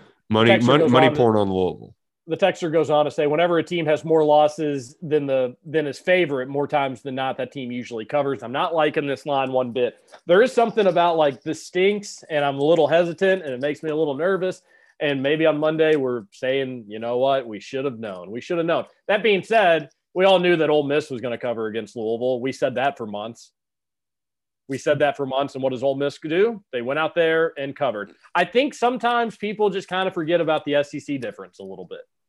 Yeah, They get, uh, they get caught up in seeing U of L put up points against their opponents and their Power Five teams, but it it's not ACC and SEC are very different. the uh the the part two that they mentioned though i do like betting unranked favorite teams over ranked underdogs. Um but it didn't work this weekend. This uh, this most recent weekend with baylor beating uh kansas state. So hey it's a, it's a fun little trend to keep an eye on but it doesn't happen all the time uh, Texter says you guys need to redo those first five to eight minutes for the streamers. Dead air. Oh well, hey, you know it happens. We figure it out. Happy Monday to you. You're listening streamers to will hear Roll Call. Did not hear you until 7 Eleven. You were not coming across the electronic highway. Well, Steve, we got it fixed, thankfully. Uh, Thanks personally, everybody that always and seriously, thanks to the folks that let us know that stuff. Sometimes we don't know unless you all tell us. So thank Yeah. you. I really appreciate it for real. Uh, personally, not a Dan Mullen fan, but I do think he can coach football. Does Mark Stoops see the Dan Mullen situation affect him pursuing greener pastures? I think it does. I think it does. You'd have to, you'd hope, and it's some, and, and there are some people. There's whispers wherever you hear them that like Stoops is just ready to take on something new. But like you gotta, you, you at least have to know. You could go to three New Year's Six bowls. You could be rocking and rolling, and then one bad year and poof, all gone. That's Mhm. tough. That's a tough pill to swallow. I think if you're a coach and you kind of take pride in yourself, which every coach does. So, Texter says Vandersplooge. Mm, interesting. Uh, John here. Good morning, buddies. Wow. The Chiefs defense is waking up at the right time. I'm loving feast this week. Uh, the cat. Feast Week. Oh, feast week. Feast Week. Gotcha. I was a little confused. The cats are going to start off with a Thanksgiving appetizer today. We'll call this mashed potatoes and baskets gravy victory. I got a 10 a.m. game this morning for the Purple Aces that I might go to. Tell me, guys, what is the earliest college basketball game you have ever been to or seen? Uh, man, I don't know. I've never been to an early Well, college basketball game. I mean, UK again would have that noon, or I think maybe maybe one time it started at eleven, so that would be it. And then I definitely covered like an eleven a.m. women's basketball game for the Kentucky Kernel. They're they're they had Mhm. earlier games more frequently. I mean, Right, still maybe right. only like two a year. So probably one of those, John. Have Yeah. fun, 10 a.m. his time is 11 our time. He says, uh, again, correction game is in Fort Myers, Florida for my aces. I'm definitely not going in person, but digitally I'll be there. LOL. Sorry for misspeaking, guys. We'll got to go talk to you later. Oh, gosh. Thanks for cl- clarifying. Thank you. Appreciate it. Also, the Chiefs defense is looking pretty, pretty, pretty good. Uh, the texter says the players would love Dan Mullen's wife. Is she the one that was given like the players' Yeah. kisses on the lips? Yeah, she like French kisses all of her players. So, yeah. Let's get let's get the Mullens in Lexington if Stoops decides to go. This could be interesting. Could be interesting. Bully or Josh will break. Don't call me Mikhail Cunningham. Also, this woe is me crap is annoying. Louisville stinks. They have stunk for years now, and they aren't changing on Saturday. Woohoo! Suck Yeah. it cards. So, and you're gonna have U of L fans that are like, well, you all just turn your nose up at us, and clearly you're wrong because Vegas thinks you're wrong. We'll see if we're wrong on Saturday. We'll see if we're wrong on Saturday, and hopefully, Kentucky fans are either going to be rich and happy or broke and really, really sad because I I can't. You got to just bet the house on the Cats, folks. Last two games have just been absolutely complete beatdowns. Nothing's changed in the trenches. UVL's got a great quarterback. That's it. That's it. It's Malik and a bunch of other dudes. Kentucky will find a way to win. We'll have all week to talk about it, Roush. Oh, and it's going to be a blast.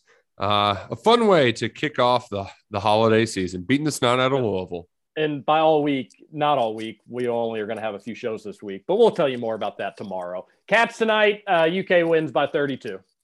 Uh, Cats by 29. 37. Okay, you heard it here first. Everybody have a good Monday. We'll see you on Tuesday. This is Kentucky Roll Call. Thanks for all the time. See you later.